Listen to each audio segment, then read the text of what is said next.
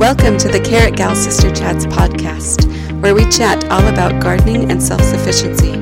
We are Jackie and Laura, two sisters who live in Utah and Idaho and who love to talk about self sufficiency skills. We're glad you're here. Come learn along with us. Hey, Laura, how are you today? Hey, how are you? Doing super good. I'm excited to get busy talking about some good topics. What are we talking about today? Fun. Um, so I thought we'd start with elderberries today and talk about that. Uh, okay. Elderberries are such a fun topic to discuss. Um, if you guys don't know what elderberries are, just do a quick little Google search right now as you're listening. Um, elderberries are this really tiny little blackberry, not like the that's it's a berry that is the color like dark black um, that you can find in growing in lots of different places. Um, some people cultivate them in their backyards. Other people go actually harvest them in the wild. Where I live, there's a canyon like five minutes away from me. And in the fall, there are elderberry bushes all over the place, literally all over the place. And you can go and find elderberries everywhere. But um, let's talk about what elderberry is. What does it do for us? How does it help us? Why are we even talking about elderberries today? Um, I don't know if you guys have heard of elderberries. If you've been in a health food store in the last couple of years, you've probably seen products with the word elderberry on it, but that doesn't mean that you know what it is. So let's talk about it. Um, Laura, do you want to walk us through what the elderberry is, or do you want me to talk about that? Uh, go ahead. Okay, so super fun. So the elderberry uh, bush from I just did a quick little research before we jumped on, and um, I learned that the elderberry plant is actually native to Europe, but apparently, like a lot of plants, it can grow in a lot of different places. And it doesn't grow into like a tree. It truly is like a bush. And it, um, when I've seen them growing in people's yards or in the wild, they don't they don't like take over the space. They probably take up maybe three to four feet in width or diameter, and they can grow upwards of probably six to eight ish feet. Um, but they kind of stay contained. I think they continually grow new shoots out on the side, but they kind of stay in this their own little space. Unlike other plants, right? They just kind of take over and are a little bit more invasive. Um, anyway, so lots of fun things about the elderberry, um, elderberry plant, I should say. Um, in the springtime, the it, okay, how the plant grows is like obviously it has branches and bushes, like branch leaves or branch stalks is what I meant. And it grows little leaves on it that remind me of like an apricot tree kind of a leaf or a peach tree. It's kind of like a triangle shaped leaf. Mm-hmm. Um, and in the springtime, you start seeing like this whole entire flat space start producing um, in a certain patch on one of the branches. And pretty soon you start seeing all these really white flowers, tiny little white flowers that pop up on this um, little, it's like a little saucer almost. Mm-hmm. And it's probably only about that big. The biggest that I've seen is like that big. Okay. Is that like four or five inches in diameter, six inches in diameter? Um, and so the white flowers come on in the spring, and then it's kind of cool because then the flowers actually die back. And when the flowers die back, then you start seeing the little little balls start forming in the space of the flower. Mm-hmm. Um, I don't know all the technical jargon. I'm sure that the bees have to come and pollinate things in order for the, the berry to actually start growing. Um, but the berry starts growing in that space. And then again, you have, as it grows throughout the summer and into the fall, you start seeing the elderberries, which is the little balls that grow. And they, they're tiny at the beginning. They could just get a little bit bigger, but they're not very big at all by the time that they're full maturity. Full grown, probably half an inch. Yeah, not even of an inch, something like that. Tiny, like maybe even a centimeter, or I don't mm-hmm. know. They're just they're little berries, mm-hmm. but they're really dark, dark. I want to say black, really, really rich, dark blue, purpley color when they're ripe. Before they turn ripe, they kind of are a red, green, any variation of a green color or a red color. Um, anyway, so it's just, and, sometimes you get like a, a bunch of elderberries that isn't fully ripe, just like all things like grapes. Like some things are ripe and other things are not fully ripe at the same time. So, that's um, that's kind of the growing process of an elderberry bush. And cool thing, you can use different parts of the of the of the plant in different medicinal ways, which I think is what we're gonna dive into a little bit more today. Nice. Because back to the health food store, right? It's like, why are people putting all these packages out with elderberry stuff in it? So, so that's a good point. I mean, like you go to the health food store or any store really, and you go down the the aisleway of the medication, and you're going to see elderberry cough drops, elderberry cough syrup, elderberry, you know, all sorts of things, all sorts of products that have elderberries in them. Absolutely. They're expensive, right? Yes. I'm sure they work and they support your body, but man, right. you're going to pay 15 to $20 per yeah. Exactly. Right. Exactly. Exactly. And so um, I feel so blessed because I think the last few years, as I've been learning a lot more about herbs and natural remedies and things, like I've just been surrounded by people that talk about elderberries and from like harvesting them from their backyards or from the wild or wherever and then what to do with them. Yeah. And, and the yeah, thing I've been exposed to. Buying things at the store yeah. is a bad thing, right? Because, no, right, right. And really, if I was traveling and in a pinch, I would totally buy those products, you know? Absolutely. Absolutely. But it's way more economical to to learn about the elderberry mm. plant and to make some things at home in order to help support your health. So absolutely love it. Um, yeah. So there's lots of like all things with herbs and natural remedies and things. There's not, com- I don't want to say conflicting information out there, but they're not like definitive answers, right? Of like, for sure, this thing impacts this in the body, right? And so um, we're not claiming anything here. So make sure that you're taking personal responsibility for your health. Um, do your own research, make sure you're making the right choices for you, mm-hmm. and really we're just pulling this information from what we have learned ourselves online and different Google searches. So research it, do what feels best for you. Absolutely. Um, Having said that, though, elderberries are very well known to support the immune system. So I personally feel confident using them in that way. I do too. It's been done for a really long time. Yeah. I do too. I do too. Um, some other things that have been found in elderberries is that they're high in different types of nutrients. They're high in vitamin C, which is, we know from lots of different science and research that vitamin C is really important to help support our immune system. Yeah. Um, also, really high in fiber, different phenolic acids, flavonols, and a couple other nutrition nutrients that are important for our body. Right. Um, I don't know if you guys have heard, but like the dark like the dark fruits and things are really good. Like we need to eat the full color, the full spectrum of colors, right? Mm-hmm. And elderberries fall into that really rare category that like blueberries fall into mm-hmm. um, because of their dark black purpley color. Yeah.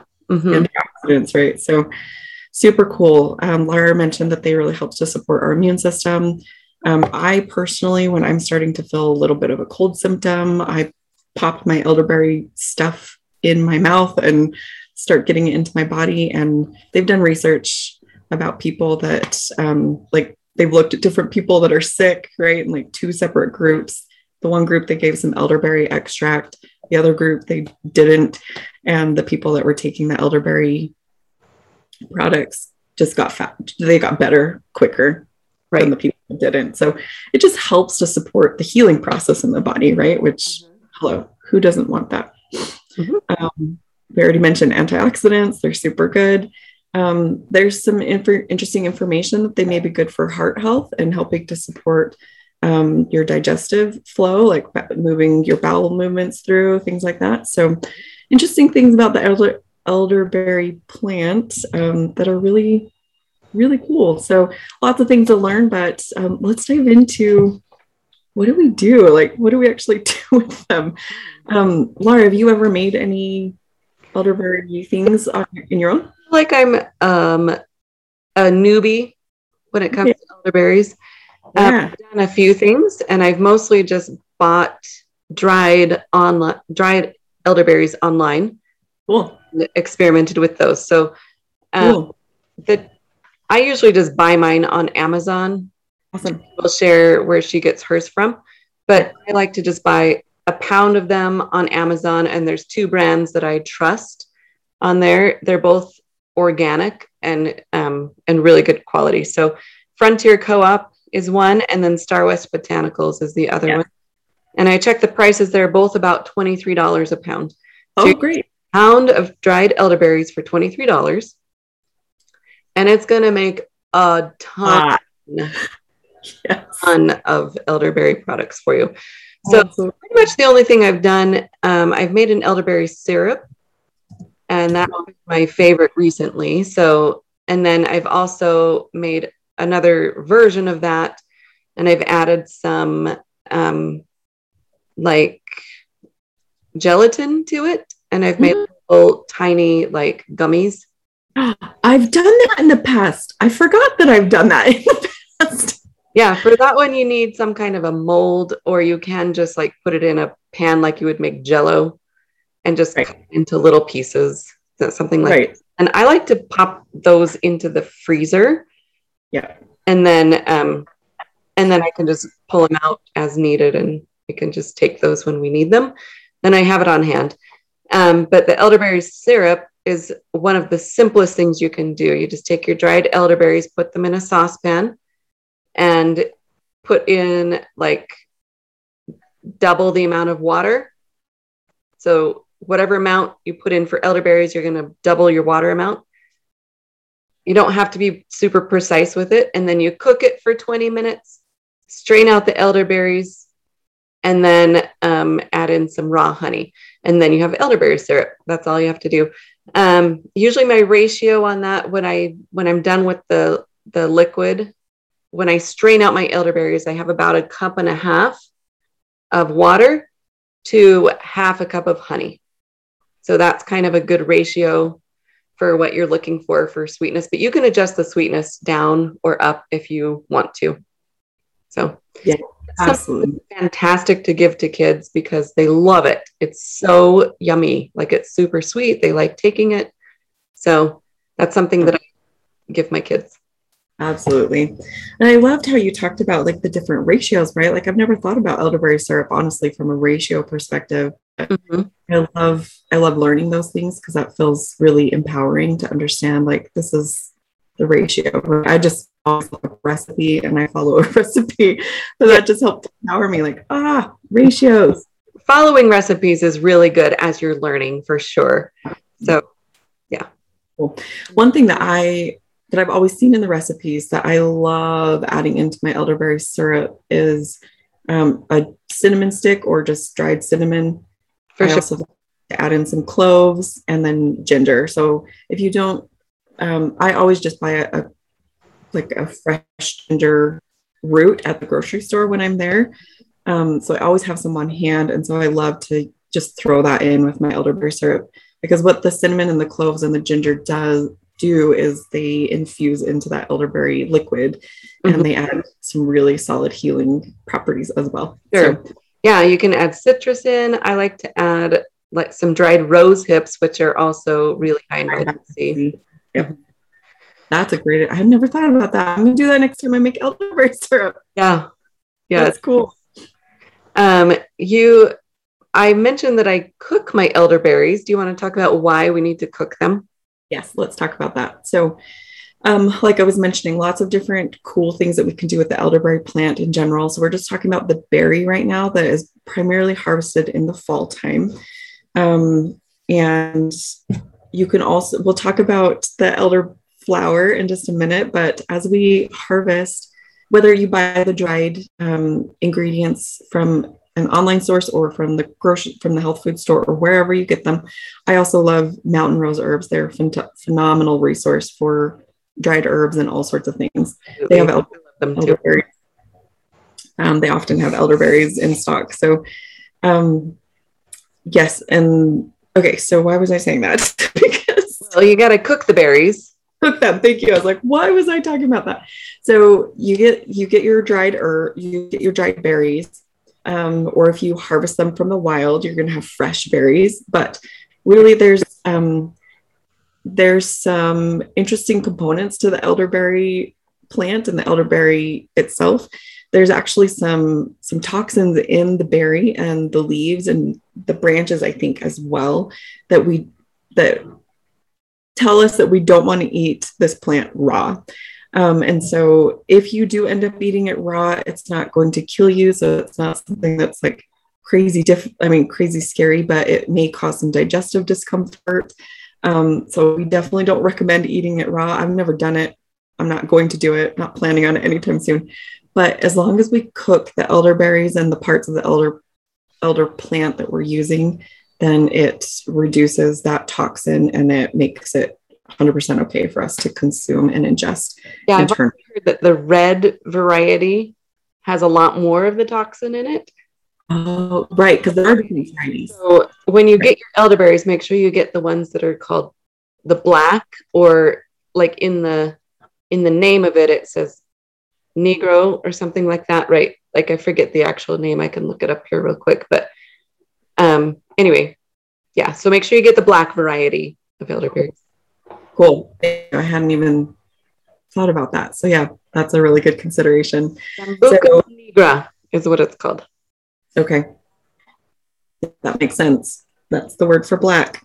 Yeah.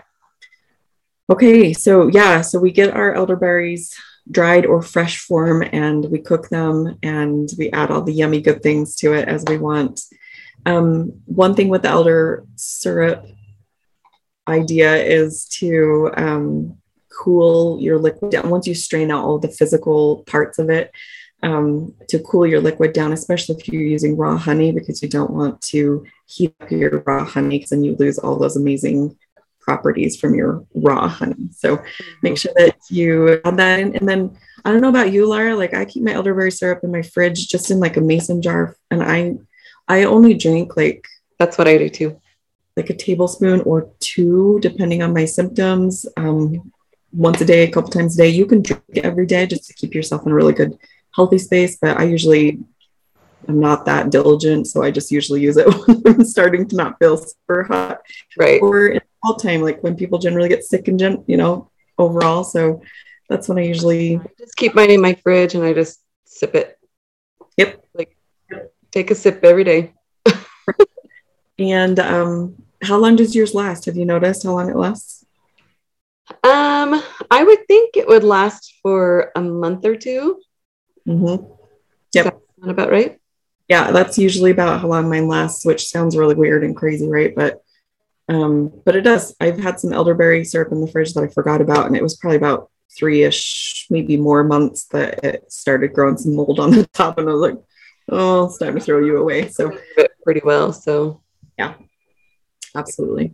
So yeah, and I loved your idea of doing the gummies. I'd forgotten about that. That's such a fun idea to give to your kids, make it just a fun little. Take unflavored gelatin and you just follow the directions on that package. Yep. Your liquid ratio and just make jello, really. Mm-hmm. So cool. Such a cool idea.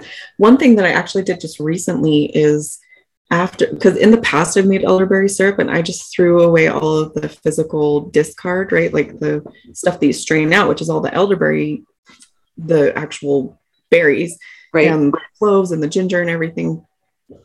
This last time that I made it, I actually decided, you know what? Maybe I'm going to keep all that. So I actually just re-dehydrated all of it into the clumps.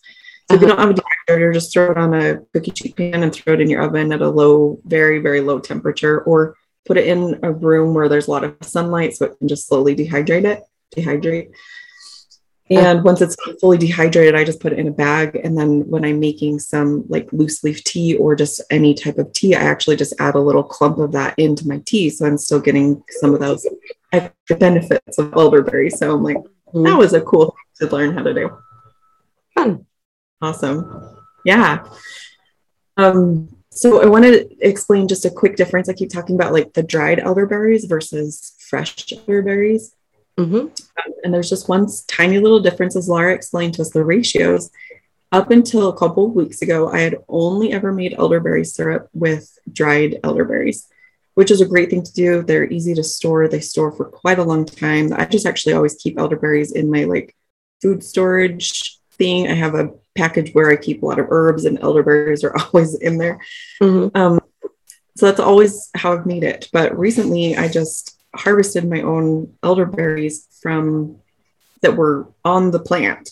So mm-hmm. we harvested them ourselves, brought them home, took them off the little little whatever you want to call them. I don't know, like you removed all the berries one by one. Um, and then we made some elderberry syrup, but we we were looking up recipes. A friend of mine and I were working on this together and looked up some recipes, and we couldn't believe how little water you needed when you used fresh elderberries. Right. Um, and were really confused by that. Um, rehydrating, basically, right? Yeah, there you are. Yep. So as we did it, I was like, okay, let's. I mean, it only. How many elderberries did we have? I think we had like at least two cups of elderberries, which was that's a lot. Like when you're harvesting one elderberry at a time. So we, I think we had about two cups of elderberries, maybe three. I can't remember exactly, but um, and it only required a fourth of a cup of water. So it was just a tiny little splash of water. And I was like, are you kidding me? Mm. So put the lid on, let it start cooking, put all the same ingredients in, right? Like the cinnamon and the clove and the ginger and all the other things that I put in my other elderberry syrup from dried berries. And um, let it go, checked on it like 10, 15 minutes later, pulled the lid off, and the whole pot had filled up with water because all the berries were releasing all their juices. And I was like, okay, that makes a lot of sense. So um, it depends on what you're using from the beginning, but I would imagine most people are going to use the dried form. So uh, make sure that you're putting plenty of water in to rehydrate them. Um, but if you're ever deciding to harvest your own berries and starting from scratch, you only need a tiny bit of water in there, and the berries will do the rest of the liquid work. Good to know. I know, kind of random, huh? Um, one other fun thing that I wanted to share with you guys about elderberries is like the elder flower part. I want to tell you a quick little story of um, an experience that I had a couple of years ago with um, learning about the elderflower. So I went up to um, like an herb making class with a lady here in my local area. Mm-hmm. Um, she's really knowledgeable about herbs and things, and so she was putting on these, hosting these herb classes. And I was, I said, yeah, I definitely want to go to that. Um, can't remember what what it was called or whatever, but I I just wanted to show up, and so we went, and um, she taught us how to make a a tincture that specifically is to help when you are starting to have cold symptoms, cold or flu. I mean, not flu, but just like when you're starting to get that that gunky stuff up here, just head colds, things like that. Um, I had learned about tinctures in the past, and if you don't know what a tincture is, in a nutshell, what we do with herbs is we put them in some form of a liquid that actually helps to extract all their medicinal properties. And then we remove the herbs from that liquid, and the liquid that's remaining behind is what you take internally, and it helps um, all that medicinal, those medicinal properties to get into your body to help you to heal. Mm-hmm. Um, a lot of times, tinctures are alcohol based, so you can use vodka, rum, um, all sorts of things. You soak your herbs in that uh, that alcohol, and and then you consume that herb infused alcohol at the end. And that's basically what a tincture is. But that's sure. one tincture. But the, you can also make tinctures out of vegetable glycerin, which I didn't know anything about until I went to this class. And as she was teaching us, and I can't, I'm not going to share the exact recipe because I can't remember the exact recipe with you guys, but um, we were making this this tincture, and she said, "We're not going to make it out of alcohol. We're going to make it out of vegetable glycerin." And I was like, "Okay, I have no idea what we're doing. It was kind of a new experience for me, but um, we she has like a ton of land, and so we actually went out onto her property to like harvest. It was in the springtime, so we went to her elderberry bushes and we harvested all the elder flowers in the springtime. Um, that were the white flowers, and um, we brought them in, and she had already had some dried peppermint leaves, probably from her property as well. Mm-hmm. And I think we used one other herbal ingredient, which I cannot remember. So I told you I'm not going to have the exact recipe for you. And she showed us the, the, the ratios and things, and we dumped these three the elderflowers, the peppermint, and the other herb that we used into this big pot with the vegetable glycerin. She measured it all out. And then we just let it cook on the stove, I think, for just an hour. Hmm. It was pretty quick. And then we strained it out and we the liquid that was left behind, which is the tincture. Mm-hmm. Um, is what we put into these little glass bottles, and she sent us home with that. And I've been using that for the last year and a half for any time that I have gotten sick. And I just think that's a really cool part to understand, like more understanding around the elderberry plant and what we can do with it in different parts and what it how it can help us. So it wasn't elderberry specific, it was elderflower specific. So it's kind of cool. Yeah, different parts of the plant have different properties. So that's awesome. Absolutely. So anyway, I think that's that's what I have for you. Do you and Laura, I know you just said that you um, have you done anything with like vegetable glycerin in the past, or have you made tinctures, or have you done anything like that? Again, it's something I'm just starting to learn about, but I think vegetable glycerin is one of my new favorites because then I don't have to use the alcohol alcohol version, and I can give it to my kids. So Absolutely. that's when when you're making a it's called a glycerite when you use a vegetable glycerin. It's cool. sweet it is sweet. And kids take it more readily and yeah. it extracts the properties. So that's kind of going to be my um, my game plan is to make glycerin with herbs. So I love that. I love that. Thanks for listening to this episode of the Carrot Gal Sister Chats podcast. We invite you to join us in our private Facebook group to continue the conversation. You can find the group by clicking on the link in the show notes or by visiting carrotgal.com slash chats. We love to answer questions and see pictures of your gardens and other self-sufficiency projects that you're working on. Come join us in the group. Thanks for listening.